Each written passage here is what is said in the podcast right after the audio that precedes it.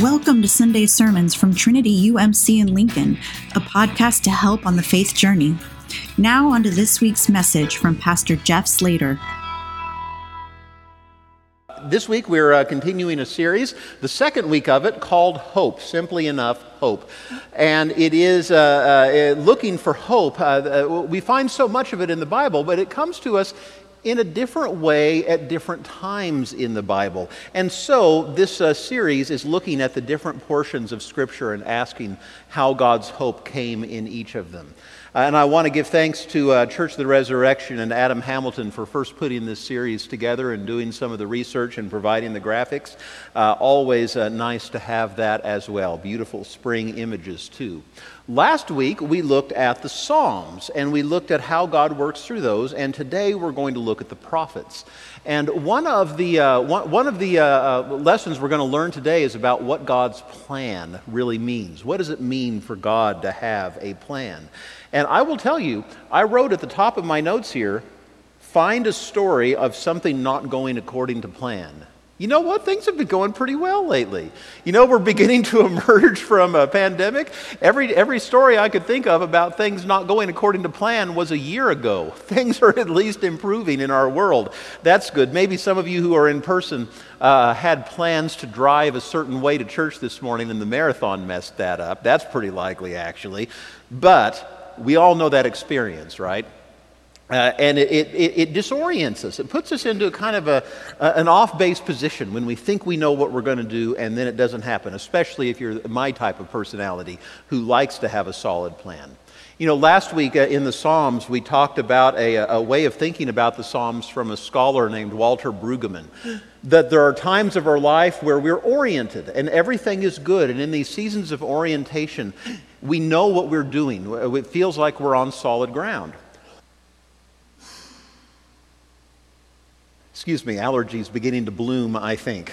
Uh, then there are also seasons of disorientation in life where we don't know where we are. We sang part of Psalm 40 that, uh, that, that, talks about uh, being in the miry clay. Now, think about what it feels like when you push clay if you've ever worked with it. Like it feels solid at first, but then as your fingers sink in, you realize it's not. Can you imagine standing on miry clay? That's what disorientation is like. That's uh, that season of our life. And that's a big part of where the prophets speak. They speak during the season of disorientation where the ground is unlevel and slidey beneath our feet. Is slidey a word? It is now. But of course, Psalm 40 also talks about how God lifted us up out of the miry clay and set us on solid ground. That's reorientation, when we can say that God has delivered us. And that's what the prophets look toward. Now, the prophets in the Bible there are a bunch of books. And in fact, if you've ever been sent to look up a scripture and uh, it, you, realize it's in one of the skinny books in the Old Testament, it was probably one of the minor prophets. you know, we have the major prophets, Isaiah and Jeremiah, so named not because they're more important, but because the books are longer, and the minor prophets, and there are 12 of them, I believe. Uh, and uh, uh, they're shorter in length, but not in terms of importance and what they have to say. The call to worship was from Joel this morning. That's one of those minor prophets, and it's a huge chunk of the Bible.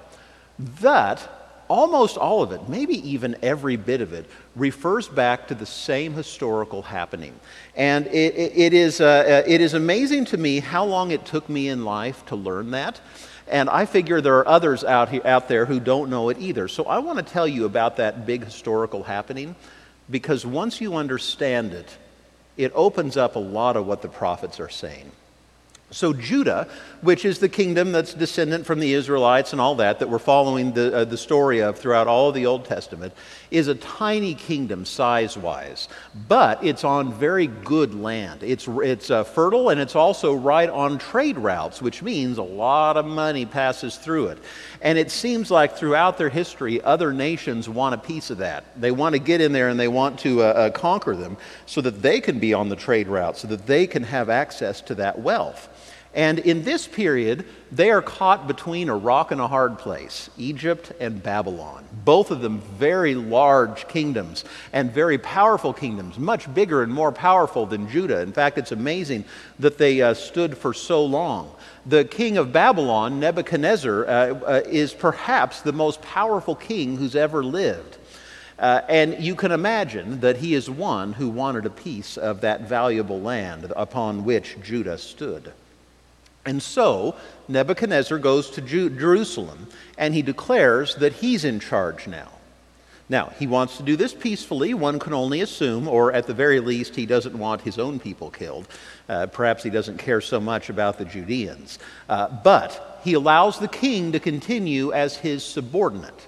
But he's, he's, uh, he's going to be second in command in Judea now to Nebuchadnezzar, and that means paying tributes like taxes, paying some of that money and wealth up to Nebuchadnezzar and to Babylon. And, and to uh, cement his authority, he goes to the temple and he takes some of the, some of the items out of it and takes them back to, uh, to uh, Babylon as a way of saying, Yeah, I really am in charge now. Now, you have to remember that today we have, we have a good and correct sense that God is with us wherever we go. But at this time, it was firmly believed that God's presence was in the temple. That's where God lived. If you wanted to talk to God, well, he's not going to hear you unless you go to the temple because that's where he is, right? And so, for Nebuchadnezzar to take items out of the temple, that was a little unnerving. All right, so this goes on for a while. People chafe against this, uh, Nebuchadnezzar being in charge and taking things from the temple, and so they start to look to Egypt, the other powerful nation. Now, you can already sense the political tension here, right? They say, well, maybe Egypt can be our saviors, ironically, concerning the slavery in generations past, right? Uh, uh but this, they continue to live this way in this tension for a while. Nebuchadnezzar takes four, uh, four um, uh, advisors uh, back to him, back to Babylon with him to force them to be his, uh, uh, his advisors. And I'll bet you you recognize the names Daniel, Shadrach, Meshach, and Abednego. Now, those are good Sunday school story names, right? We're going to tell more of their story here in just a minute. But this is where their story begins forced to be advisors for Nebuchadnezzar. In 598 BCE, before Christ, the Jews rebel against Babylon. And so Nebuchadnezzar sends a small army. They had underestimated just how strong he was. He sends a small army. He plunders the temple, and he takes the king and 10,000 Judeans back to Babylon with him.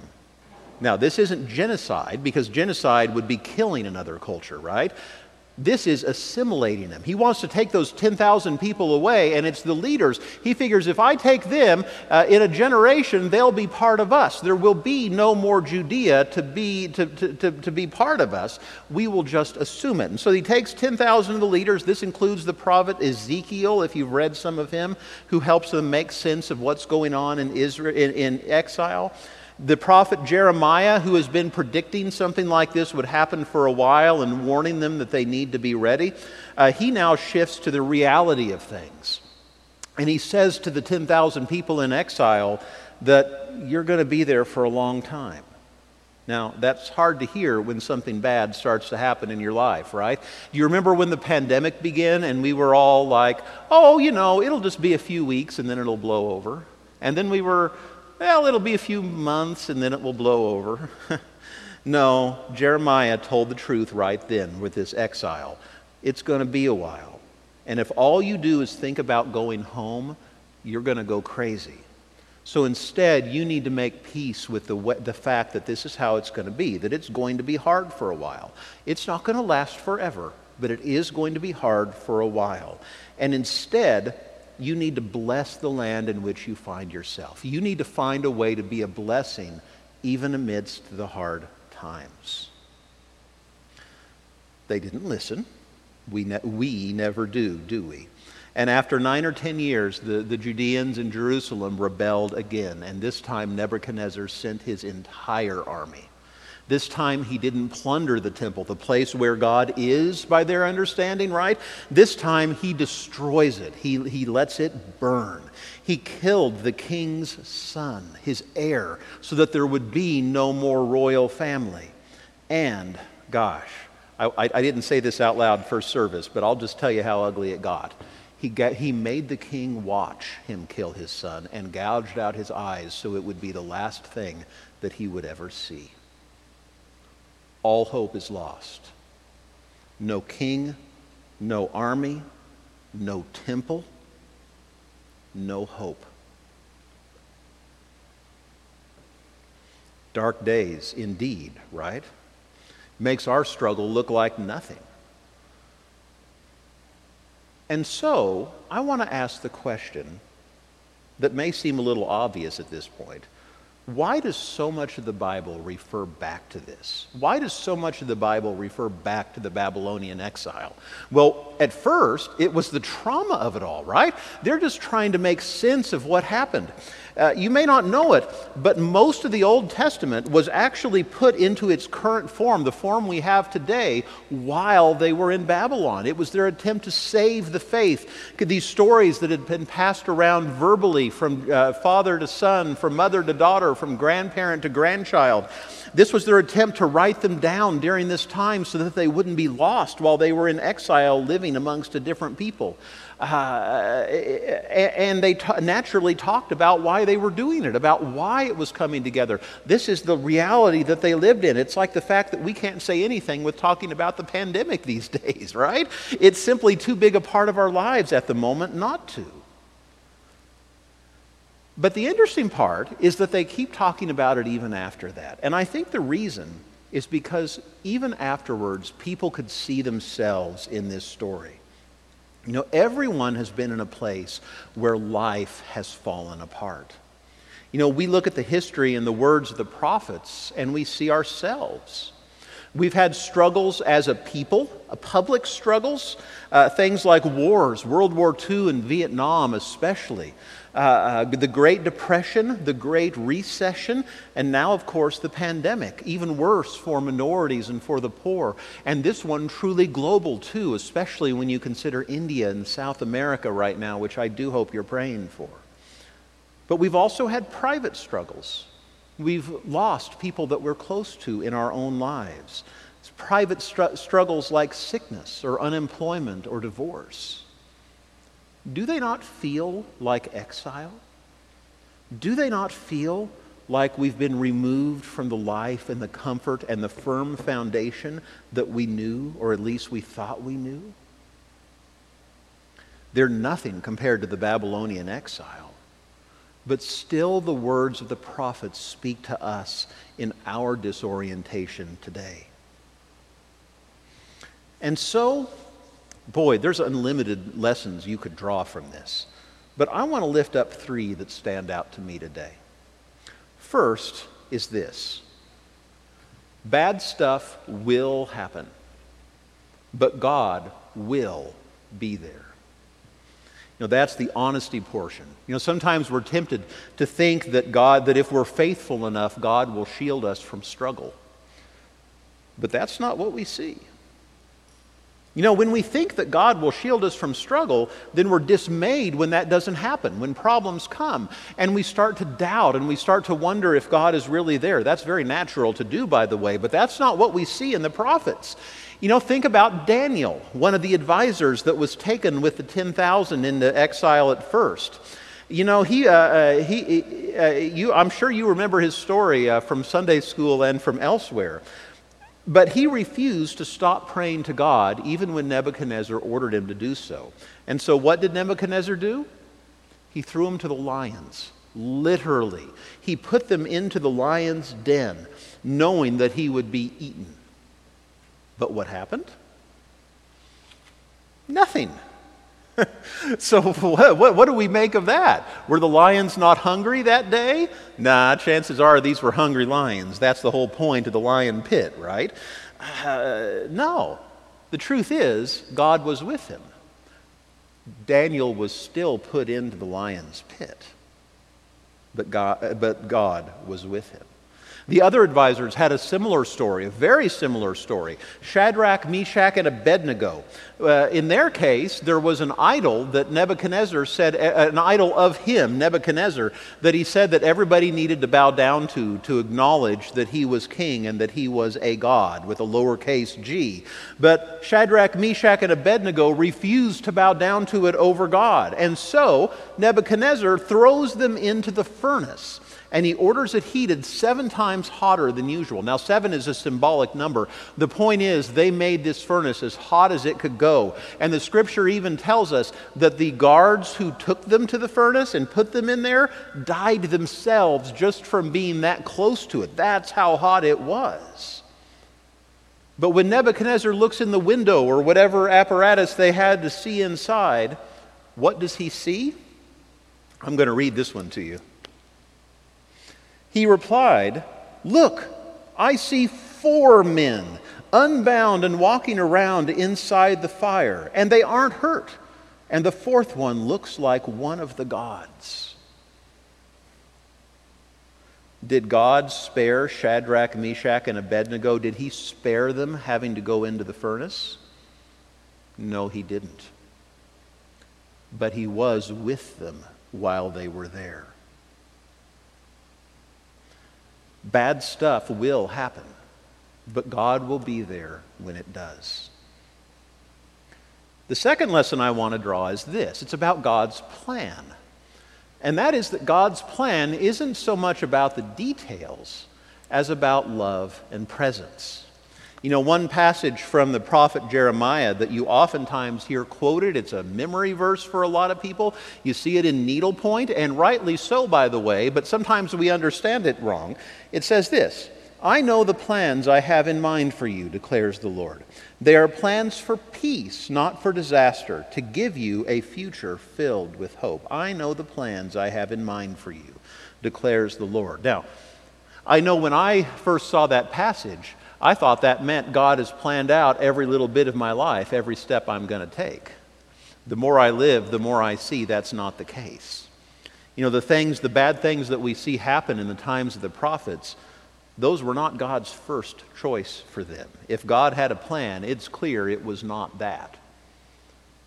Instead, God's plan was that He would be there no matter what that no matter what happened, that no matter what choices people made, whether they be good choices or bad choices, whether it be the apples from Adam and Eve and, and Patty early, remember those?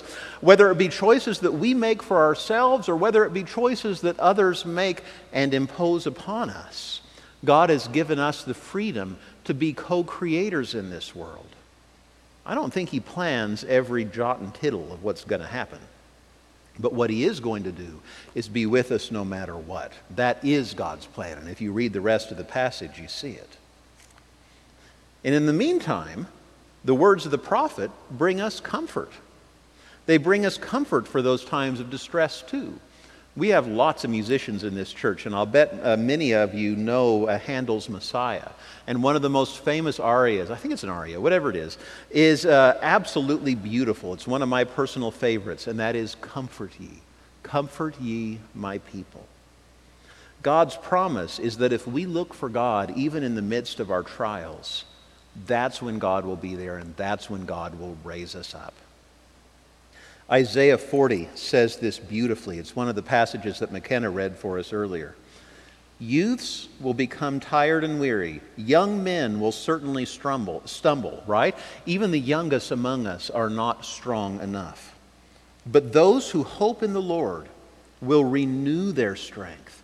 They will fly up on wings like eagles. They will run and not be tired. They will walk and not be weary. Each week during this series, we're giving you a gift of a, uh, a, wallpaper for your phone or tablet or computer or whatever that you can put on there to remind you through the week. And at first, I, th- oh, I thought we'd try this. You know, it's a little bit gimmicky. I, I figured, oh, I'll bet only one or two do it. No, a bunch of you have. A bunch of you have told me that you've been using those wallpapers. And this week's is this it's that passage from Isaiah 40. Those who wait for the Lord will renew their strength. They will mount up like wings, uh, mount up with wings like eagles. They will run and not be weary. They will walk and not faint. That's God's promise that no matter what happens, He will raise us up from it. That is God's plan. And if you get the early Sunday morning email, the wallpapers are in there, and we'll put it on our, on our social media afterwards too. If you have trouble with it, let us know, and we'll make sure that you get, uh, get, get a copy. The third lesson is this God's deliverance happens gradually and works through people. You know, last week we talked about how the Hebrew word for hope also means wait. Now, that seems a strange pairing at first, that the same word would mean hope and wait. But hope is always about the future. It's always about knowing that God has good planned for your future. And so that also means waiting for it. Hoping requires waiting. We live in a very, very fast day and age, and waiting is not our forte. I can pull up Wikipedia on this phone faster than any of you, I'll bet. I am the fastest draw with Wikipedia in the West. and you know, we all get annoyed when Amazon Prime is slower than two days. a lot of you have been there, haven't you? That took three days. What's going on with that? You know, and it was unnerving a year ago when the pandemic was first starting and Amazon took a couple weeks. It, it was truly unnerving. Waiting is not our forte. But God, through the prophets, tells Judah in exile to settle in because it's going to be a while. He tells them to make peace with their difficult situation, that it will go away. But if you can't make peace with the lot in which you find yourself, you're going to go crazy and you're going to miss out on some of what God is doing. And deliverance usually doesn't come through some kind of miracle. Oh, there are times God parts the Red Sea. There are times God does the miraculous. But usually it's simpler than that. God working through ordinary people. God even became a person in Jesus for the greatest act of deliverance imaginable, the empty tomb and the cross that led to it. Even that was done through human flesh. You know, the African American slaves they were, uh, they, they were always drawn to the prophets during their time of greatest suffering, during slavery. It helped them to sing spirituals, and so many of the spirituals were about the prophets. They would sing, uh, they, would, they realized that, just like the Babylonian exile, that I may not be the one who will be freed, they would say. It may be my children or my children's children but I know that God sees the injustice and will deliver us. Now, there are still prophets in the world today. Uh, in fact, there are many. It's not just something that God did during uh, Bible times. There are still those among us who preach this message of warning when we are comfort and this uh, w- w- warning when we're comfortable, and uh, uh, preach us that message of comfort and God's redemption when we are not. And my mind always goes first to Martin Luther King Jr., even though there are many examples of those who are still alive. Martin Luther King Jr. was very much a modern prophet. Uh, he, uh, he saw that life and opportunities were still not equal for African Americans. And in his last speech before his assassination, he called back to the prophet Moses. He called all the way back to Moses. You see, Moses had wandered the desert with the Israelites, he had gone through the long period with them. But God had told him that he would, God had told Moses that he would get to see the promised land, but that he was not the one who would be able to go into it, that it would come after that. And so Martin Luther King Jr. brought the same analogy to the struggle in the 60s, and I think it still matters today.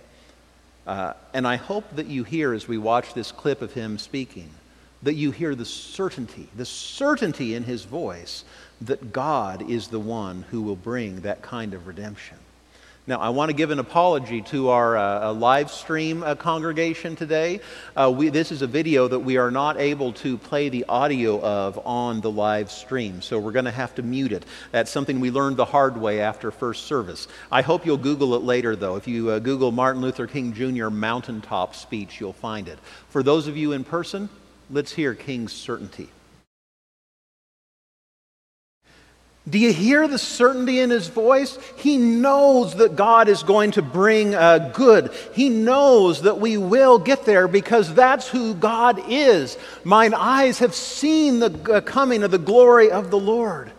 And in the meantime, The prophets were just ordinary people who warned others that when they turned from God, how, uh, from the way things are supposed to work, warned them about it, and then spoke of God's presence when the hard times actually came.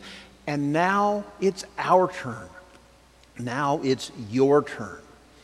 The prophets speak into your hard time, reminding you that God is there and that this too shall pass in time.